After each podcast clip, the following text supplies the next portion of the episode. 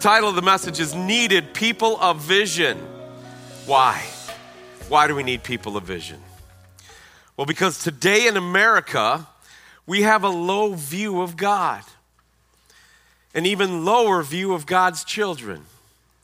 The visible church has emasculated God in a crazy, futile effort to make him more easygoing, more palatable, and much more politically correct. And in doing so, we have watched our Heavenly Father get grossly distorted. Distorted, distorted so far, he is now unrecognizable in some circles to the words of Scripture.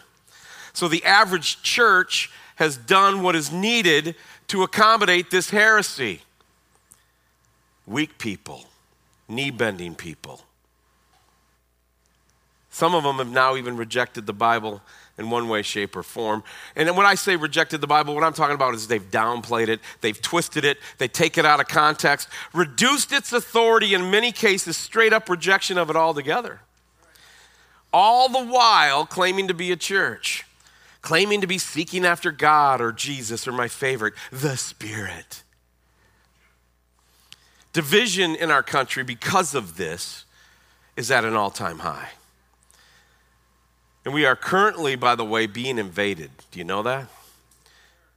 And what little good is left in our country can't stop the invasion. I'm not talking about some migrant farm workers crossing the border at our south. No. 2022, 2.78 million people came across. What's the population of Iowa?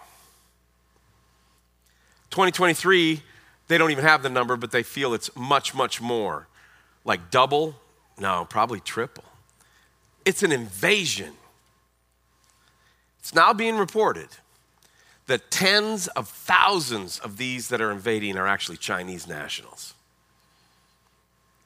Remember that spy balloon that got ignored? Can you connect the dots? It's not what we do here, but in a minute I'm going to explain to you why I bring it up. But make no mistake, the invasion of the United States of America is happening right now and it's accelerating. Now, get this. Get this. The Bible is clear that how this will go and how any nation will go lies directly with the people who are called by God and how they act. There's no reason for America to even still be here. God's judgment would have been justified long ago but we're here. Because there are people of God that are doing what I'm going to share with you today. They are people of vision. And what do people of vision do? We're going to find out. Look, how they pray, how they live in such times. There is no group of people that can, that can determine the coming years of a nation like God's people. So we are now desperate for people of vision.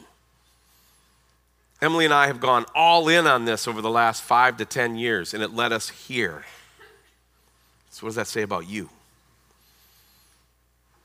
Keep in mind, for every weak person that was associated with this church, every faker, everyone that was delusional, there's two or three that have it. And God says, I want you to do what I'm calling you to do. It's time for us to take seriously what we can affect and how we can be a part of the solution. And it starts with the prayers, the push for revival, and the restoration of God in His people, the people of Christ. And let me tell you something we have a great shot at doing our part here at FEC. We have a solid foundation. It's not perfect, but we have some momentum. I know it. So today I want to look at Nehemiah. And I want to work this out with you guys over the next 20 minutes or so. Nehemiah chapter 1. It's a long run. Stay with me. Have your Bibles open. Let's get into it. These are the memoirs of Nehemiah, son of Hacaliah. In late autumn, in the month of Kislev, by the way, that's November, December for us if you're curious, in the 20th year of King Artaxerxes' reign, I was at the fortress of Susa. Hanani, one of my brothers, came to visit me with some other men who had just arrived from Judah. I asked them about the Jews who had returned there from captivity and about how things were going in Jerusalem. They said to me, Things are not going well for those who returned to the province of Judah. They are in great trouble and disgrace. The wall of Jerusalem has been torn down, and the gates have been destroyed by fire. Do you understand that in ancient times this is, is bad? Is really bad. Verse 4. This is Nehemiah talking now. When I heard this, I sat down and wept. In fact, for days I mourned, I fasted and prayed to the God of heaven. Then I said, O Lord, God of heaven, the great and awesome God who keeps his covenant of unfailing love with those who love him and obey his commands, listen to my prayer. Look down and see me praying night and day for your people Israel. I confess that we have sinned against you. Yes, even my own family and I have sinned. We have sinned terribly by not obeying the commands, decrees, and regulations that you gave us through your servant Moses. Please remember what you told your servant Moses. If you are uh, unfaithful to me, I will scatter you among the nations. Verse 9. But if you return to me and obey my commands and live by them, then even if you are exiles to the end of the earth, I will bring you back to the place I have chosen for my name to be honored. Verse 10 The people you rescued by your great power and strong hands are your servants. Oh Lord, please hear my prayer. Listen to the prayers of those of us who delight in honoring you. Delight in honoring you. Did you get that from Ross today? Delight in honoring him. Right after getting all ticked off, and Ross doesn't get mad very often, but what he told me is that he like destroyed his notebook. You seeing it here? Things frustrate us. Things frustrate us, they get us down. Verse 11, oh Lord, please hear my prayer. Listen to the prayers of those of us who delight in honoring you. That's God's people. Uh, Chronicles 7:14 is often quoted. If my people who are called by my name, that's what's going on here. Nehemiah's on his knees just crying out to God. It's a big deal what happened to Jerusalem. And he says, Please grant me success today by making the king favorable to me. Put it into his heart to be kind to me. And then he ends verse 11 with these words In those days, I was the king's cupbearer. Do you see it? Can you feel it? The people of Judah in the city of Jerusalem were in a terrible condition. Over 150 years earlier, Nebuchadnezzar and the armies of Babylon invaded Israel and had carried away many of the people as slaves. The Jews desperately needed someone who had the vision needed to restore Jerusalem and Israel to her former glory. They needed someone who was different. They needed someone who had been captured by God and was set on fire by his spirit and didn't care who knew it. They needed a person of vision if they were going to see their situation changed. And God had such a man. His name was Nehemiah. And he was being prepared by God to be a vessel, to be used in a great way to rebuild the city of Jerusalem and to bring about the restoration of the nation of Israel. Now, you and I are a thousand years removed, thousands of years removed from the time of Nehemiah. But we also live in a nation that desperately needs people of vision. We live in a day when the walls of morality and virtue in our society have been torn down and the gates of decency are aflame all around us. And my Jerusalem and your Jerusalem are not necessarily the same thing because many of us are not going to influence a whole city of people or a whole country of people. But what is your influence? God's calling you to rebuild that Jerusalem. See, it is clear to anyone paying the least bit of attention that the visible church in our day is a mere shell of itself, of its former self. Some of us grew up in the church. I've been speaking in churches all over the country. I mean, we counted it up one time. I've spoken in 36 different states and over 250 different churches over 25 to 30 years. What a blessing on one hand, but I've, I've seen it. I've seen churches that are nothing more than little spiritual country clubs where everybody pours Gatorade on their head and they have no clue who Jesus really is. See, the gates of glory that identified the church as the house of God have been burned by the flames of sin and tarnished by the blight of apathy. Love has indeed grown cold. We need people of vision. We can become people of vision. We can become people God uses for his, his, glory in these days to make a difference for His name's sake. And it starts with every one of you here and every one of you watching online and anyone listening to the Salvage by God podcast around the country, around the world. As we look at these verses today, there are three simple facts presented here to teach us how to become people of vision. I want to look at those facts together. Let's start with point number one. Point number one people of vision encounter problems. I don't like this one. I have an idea of how things should go, and it would just be really cool if God would just listen to me. But he knows so much more than me. His ways are so much higher than my way. But look at Nehemiah's life at the beginning of this. Don't miss this. There was a calmness. The life Nehemiah lived as the king's cupbearer was a life of peace, prosperity, even political power. This was a big job he had. His job was to not only taste all the food that was being brought to the king to make sure the king didn't get poisoned, but he would have been one of the most trusted men in the kingdom with this title in that era, in that, in that culture. It's fascinating to study. The king would have looked to Nehemiah for advice from time to time. His was a life of great serenity and ease.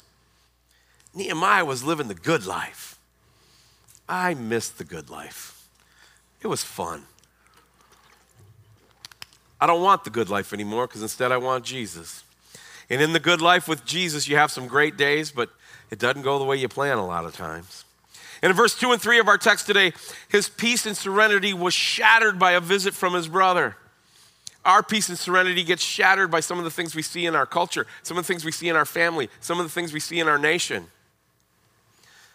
He brought news that the people of Israel were being afflicted by their enemies and that the city of Jerusalem was completely devastated.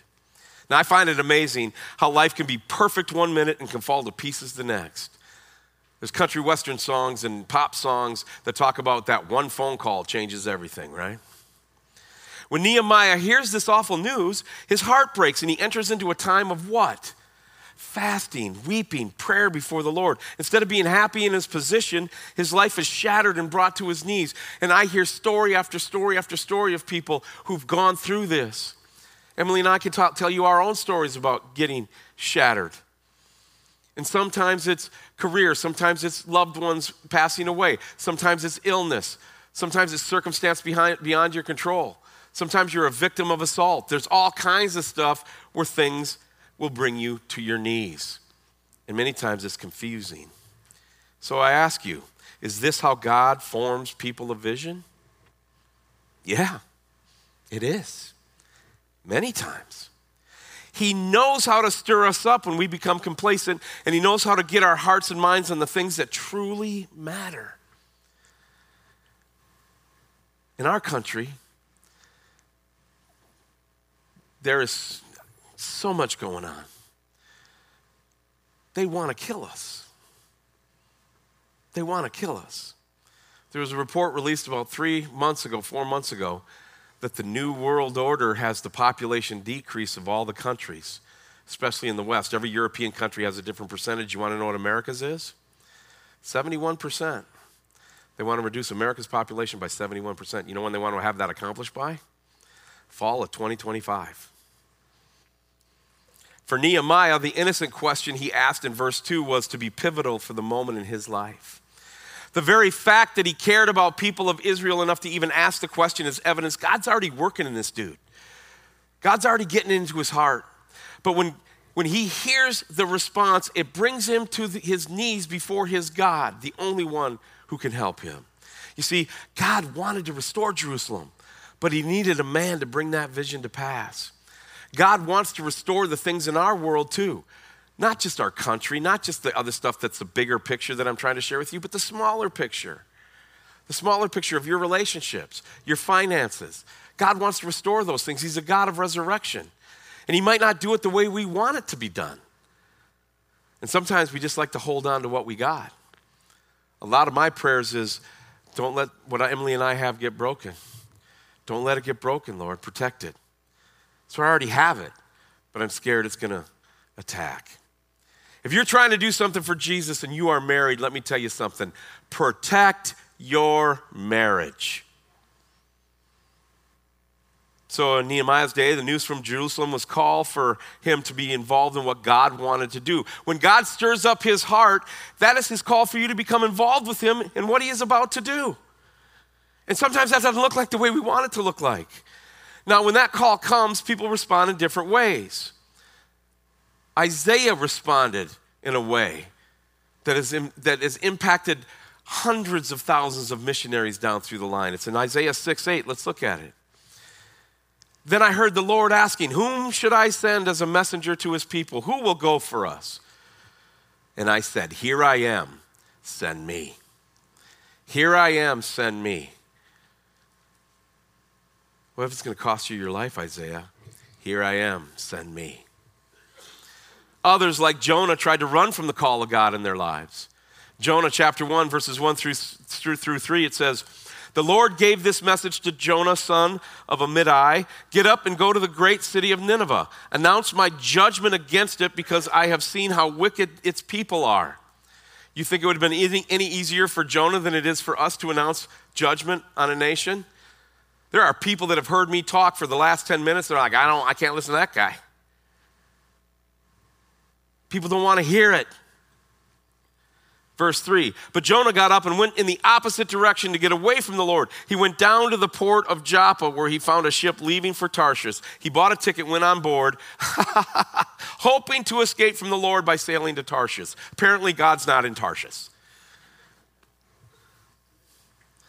Still others, like Moses, see the vision, but then they try to take matters into their own hands and they do the job their own way and in their own time. In Exodus chapter 2, you see Moses do this as he wants to help his blood brothers, but he messes it all up. And then if you go to chapters 3 through 15, you'll see that he fails and he's brought to a place where he has to wait on God to get the job done the right way. And 3 through 15 tell the tale of Moses getting it correct with God.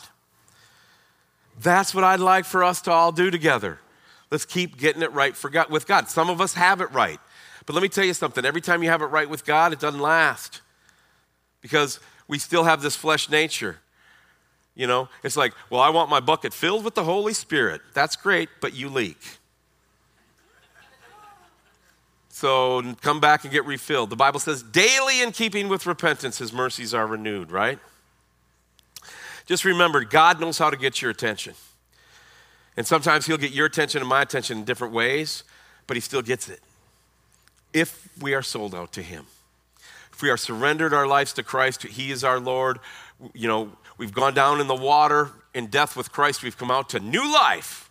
And this new life is dedicated to Jesus, he will get your attention. When he stirs up your heart and places a burden in your inmost being, don't hesitate, but go with him into whatever he calls you to do. He has a great plan. And nothing is greater than being allowed to be a part of that plan. I've been here for 19 months. You can go back over all 19 months and you can say one thing about me. If I see God moving in your life, I encourage you and give you an opportunity. I'm a participation guy. You want to preach some Sunday? Come see me. Let's work it out. You want to sing? Let's get you with Marion, see if you're any good. I mean, thank God I don't go to Mary Marion saying, I'd like to sing and I'm the pastor. It'd be awful. You want to help with the AV? Let's do it. In this group of people, we should not have the struggle with volunteers we have. That's why the blue connection card is out. I need to update the database. I don't want your email to be one digit off or your phone number to be one digit off. I, I want to know who our people are. Why? Because I pray for you. And I don't pray for you because it's my job or my vocation. I pray for you because God lays it on my heart. You want to know, about two weeks ago, for about a week, I couldn't go to God in prayer without praying for Cody and Luke doing the hero thing in their patrol cars because how cold it was and how many people needed them. I didn't want to pray for those guys per se. That's what God does. God prompts you to start praying for different people, start praying for them. And most of all, and this is a little selfish, pray for me. I need it.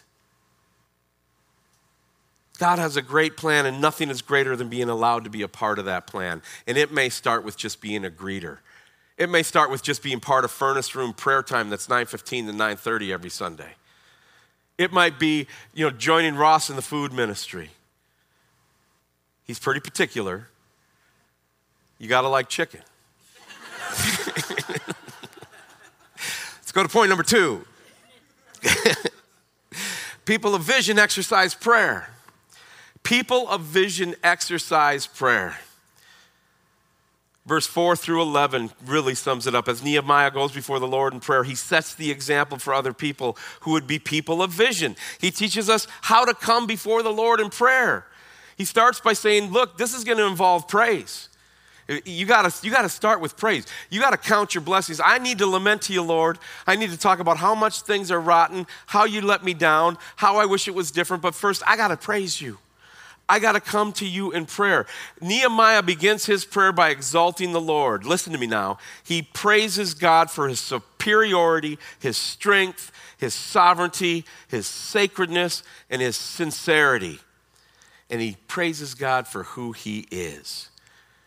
For those of you taking notes, I'll hit it with you one more time because it's a lesson we need to learn. He comes and prays to God for his superiority, for his strength, for his sovereignty for his sacredness and for his sincerity. He praises God for who he is.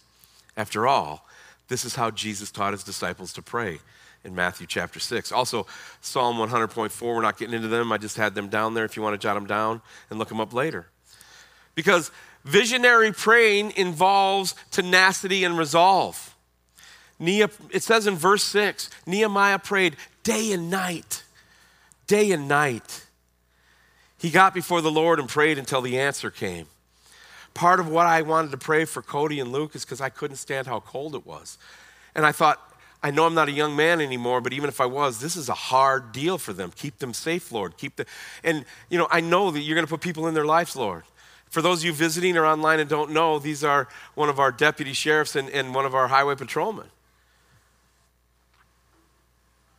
And there might be others that attend this church. If you, if you do and I don't know that you have that job, forgive me. If you, let me know and I'll start praying for it. You know what I'd like? I would like for like seven or eight of us to get together, I don't know, once a month, and just pray for our first responders all around Shelby County. I don't know. I don't know if I can fit that in my schedule. Man, Chris, you're just always browbeating us to do stuff. Day and night, Nehemiah went to God because Jerusalem was burning. He got before the Lord and prayed until the answer came. That is the kind of praying we need to have demonstrated in our day. Not the kind of prayer that will stop after a time or two, but the kind of prayer that goes to God and stays before God until it has what it came after. Write this down Luke chapter 18. You want to see what Jesus called us to do? Luke chapter 18. I'll just read you verse 1. It's not going to be on the screen. Um, one day, Jesus told his disciples a story to show that they should always pray and never give up. Jesus goes on to tell the story of a widow who kept asking the judge to give her justice. That's our king, that's our savior telling us how we're supposed to be. Think about it now. Prayer that is born out of genuine burden Listen now, prayer that is born out of genuine burden cannot be satisfied until it's answered, one way or the other. If we can pray for something once or twice and then forget about it, we should ask ourselves whether or not we are truly praying from a burdened heart. And I'm not talking about, you know, bless Aunt Sheila with her surgery coming up and, and you know, be with the pastor and, and you, know, I, you know, this person. I'm talking about those burdens. Maybe when your country's being invaded. Verses 6 and uh, 6b, the second half of verse 6 and verse 7, we were talking about praying involves like a contriteness, like a brokenness. As this man prays, as Nehemiah prays, he begins to confess his sins as an individual, but he doesn't even stop there. He confesses the sins of his people as a nation. He doesn't stop there. He even starts confessing the sins of his fathers. We see here a man who has got a repentant heart. Folks, this is essential to seeing our prayers answered. It's essential. Psalm 66 18 says this If I had not confessed the sin in my heart, the Lord would not have listened. It's important to understand here that Nehemiah was not just interested in talking about where others had gone wrong. Oh, Lord, if it wasn't for these losers who do me wrong. No. Lord, what did I do? What was my problem in this situation? How can I repent of it? And there's so many fill in the blanks, whatever's going through your head right now, if you're thinking about yourself, that's the one. He's also willing to see where he himself had completely missed the boat with God in a lot of these other areas. And repentance is about me getting my heart right with God. We're praising God and we're confessing our sins. And then in verses 8 and 10, visionary praying comes with promises. Now, Nehemiah began to remind God of the promises he had made to Israel promises to punish their sins and restore them if they're in the event of their repentance. Let me tell you something. One of the big stick in the grounds that you might have as a Christian is when someone repents and you don't want to forgive them or restore them. I'm not talking about forgive and forget. No, there's some things that I will never forget. And I don't think God wants me to forget, but I can have forgiveness. Even if without repentance, I can still have forgiveness for my own sake. But if somebody genuinely repents, genuine forgiveness from the child of God is not an option. And if you struggle with that, God will give you the strength and you will see the goodness in it. Why? Because you've been forgiven so much. See, when prayer is based squarely on the Word of God, squarely, and founded upon the promises of God, the one praying can be sure that he will have the things he is praying for. Why? Because God has staked his reputation on the accuracy of his word. He has promised us that his promises will always be fulfilled. But don't forget, his ways are higher than our ways, a lot higher. Visionary prayer, if we go to verse 11 to bring it home and head towards point number three today. Visionary prayer involves others and it involves specific requests. Let me just cover this real quick. As Nehemiah prays, he reminds God he isn't the only one involved in this prayer effort. He might have been the one destined to be the star of the show, but he knew that he was part of a larger team effort in prayer. Let me encourage you to get with as many people as possible involved in praying for you and praying with you. The Lord has told us there is power in corporate prayer. Matthew 18, if you're taking notes. We have something here, and I told this to the elder board, I'll tell it to anybody. You want to see how successful Fresh Encounter Church is going to be? We have one thing that is going to stand above everything else. And that's what happens at 9:15 down the hall in the classroom. We call it the furnace room. We don't have Sunday school here. Can't you come at 9:10? You don't have to pray. Just go in and sit and listen. In your mind, ask God to bless it. They don't pray for Aunt Sheila's surgery. They pray that God would move in this service. There was like 15 people. It was like Woodstock down there last week. And the power of my message was way beyond what I had prepared or what I do as an orator. I'm not that good. I'm just a dude from Minnesota. I'm just a dirty faced kid from the trailer park. And somebody calls me up crying that they heard the message and God changed their life. You think that was me? Guess again. That's God. And what's, what gets God going? Corporate prayer. Instead of Sunday school, come at 9, 10, 15 minutes. You still have time for donuts and, and hanging out and getting a seat and all that. I challenge you. Change this culture by having this church be the light that it's been called to be, and it's going to come from all of y'all volunteering and showing up at 9:15 down the hall. That's it.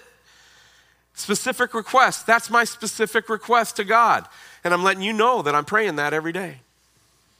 Oh, I don't know. I just, that, that's not really my thing. Really? God knows how to prevail with man, but man must first prevail in front of the Lord.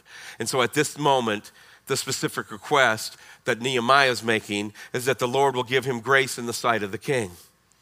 Certainly, prayer ought to be the expression of our needs before the Lord. The, Jesus is interested in his people coming to him by faith to ask for things they have need of. You think that chicken showed up here because, because we just, just some sort of quirky thing so we could have a testimony? No, our ministry guy was broken and he gave it to God and then God did something. I see that all the time, and it's awesome. It's better than any drugs, it's better than any alcohol, it's better than anything else you can do self pleasuring, is when that Spirit of God makes it well with you to your core and you see Him doing stuff. It's, it's unbelievable. And He may already know what we need, but He still wants us to ask. The faith involved in our prayers honor Him greatly. See, we have a little ministry board that I put together because these people are going to really help shape where we're going to put our efforts. We can't do everything, but when we do outreach, what can we do? And I also want them to influence what sermon series I preach in 2024. And so I asked them a couple different ones, and I got to this one. I said, um, and they all had to do blind votes, and they only had 10 seconds to decide. So it was like straw poll, first thing. I said, what, what would you like a sermon series, three to five messages on? Uh, you got the following three choices prayer, biblical worship, or end times. 85% picked end times. They didn't know it was a trick question. Because to survive in the end times, you have to know about prayer and biblical worship. so, I'm sorry, that's like a lame theological gotcha. Point number three, the second half of verse 11, and we're bringing it home. This isn't long. Uh, we'll be done in just a minute. People of vision embrace divine intervention. Any accident? Ross shared that story today. That happened three weeks ago. He wanted to share it a couple weeks ago, and I said, No, it's just not the right time because, I mean, he thought of it right in the middle of the service. I said, Next week, next week. Well, he wasn't here next week. So we had to wait till this week. Is that an accident? Did we strategize that? Well, Ross, if you share that chicken story, that'll go hand in glove with my message. No. I didn't even think of this Nehemiah thing till like Tuesday. You were supposed to get the last of the David series because that's done. And I had a busy week if you didn't have a if you didn't hear, there was a conference here for three straight days. See, now, the final statement in Nehemiah in verse 11 seems to indicate that he felt the weight of the assignment. He knew that who he was, where he was, at that moment was no accident. Position is no accident. Regardless of your position in life, whether at church, at work, at school, at home, you need to know that it is no accident if you are a child of God. God has placed you where He has you for a purpose. He has placed you where you are for His purposes. There are no accidents or coincidences God. You are where you are for His glory. By the way, there's another subpoint that was subpoint A. This is subpoint B. Prosperity is no accident. The resources you have been given are not yours by dumb luck. They have been given to you by the province of God to be used for His glory if you belong to Him. Find out what He would have you do with what you have. And it's easy for me to say that because I've gone all in over the last seven to 10 years. We've been blessed, our socks have been blessed off and we've suffered and blessed and suffered. And it's like, I can't take this rocking boat anymore. You think you could send me to Iowa and calm the waters a little bit? Influence is no accident. The influence you have been given in the lives of others is no accident. And I see some of you have influence with others, and I don't think you know you have that influence. You have influence with a lot of people. You you are in this church today, I guarantee you, you have influence with somebody. God has given you the ears of whatever, whoever these other people are for a purpose. Allow Him to use you where you are for His glory. And as I bring it home this morning, I want to share with you a quote by a dude named Lance, I'm sorry, Vance Havner. Vance Havner. This is an old school preacher from North Carolina. He passed in 1986. You can see sometimes I really get going on the research. I'm going to say it to you twice. So, the first time, just absorb it. Just listen to this. I thank God for the unseen hand, sometimes urging me onward, sometimes holding me back, sometimes with the caress of approval, sometimes with the stroke of reproof, sometimes correcting, sometimes comforting. My times are in his hand. I'd like to take this on as my personal mission statement. My personal, ta da, I'm going to, you know, try to get some handy old gal to stitch it into a, a quilt or something. put it on a plaque. Listen to it again in light of everything I shared with you so far this morning. I thank God for the unseen hand, sometimes urging me onward, sometimes holding me back, sometimes with the caress of approval, sometimes with the stroke of reproof, sometimes correcting, sometimes comforting. My times are in his hands. Would you agree with me that we desperately need people of vision today? I think we need for people who are in touch with God, for people who are moved by God, and people who are on the move for God. We need that kind of people in our churches, our families, and our communities. Those are the people who will be used to change our world in these last days. So now the question that we all face today is do you want to be one of these people? If you do, then you need to realize that God has you living in these days for a purpose then you need to get in touch with Him. You need to get before Him. If you don't ever get down on your knees, today's that day. And you don't do it in public, you don't do it you, privately. Get on your knees in front of God and ask Him to give you that assignment. Ask Him that you can catch His vision, see the purposes fulfilled. God will use you if you will give Him you to use. It's not in my notes. I'm done, but I want to share a story to emphasize the point. I've told you this story. I know I have. Everywhere I go, I tell this story, and I have for 20 years. I might have even told this story two or three times here. In the mid 1800s, there was a tightrope walker from France. And his name was something like Claude But he went by the name Blondin because of people that talk like me. Blondin was the biggest thing in the country. Every newspaper would carry stories about Blondin and his exploits. And he was the greatest tightrope walker to ever live. And he was the first one to a, string a tightrope up across Niagara Falls. And 10,000 people came out to see him walk across the falls. And so Blondin walks across the tightrope, and everybody, he gets to the other side, and everybody's just cheering. They're just screaming. And Blondin quieted him down, and he said these words. He's quieted him down. He goes, and he's just this great showman. And he goes, I am Blondin. Do you believe in me? And 10,000 people went nuts. We believe, we believe, we believe. He quiets him down again. He goes, Listen, I'm going to go back across the falls and this time I'm going to carry a human being on my shoulders. You believe I can do that? And they just lost their minds. We believe, we believe. And then he said, Which one of you will be that human being? And it got kind of quiet. One guy got out of the crowd, got on Blondin's shoulders, and then went back across the falls. You know who that guy was? That was Blondin's manager. Can you imagine that gig? Hey, if nobody steps up, it's you, dude. You know?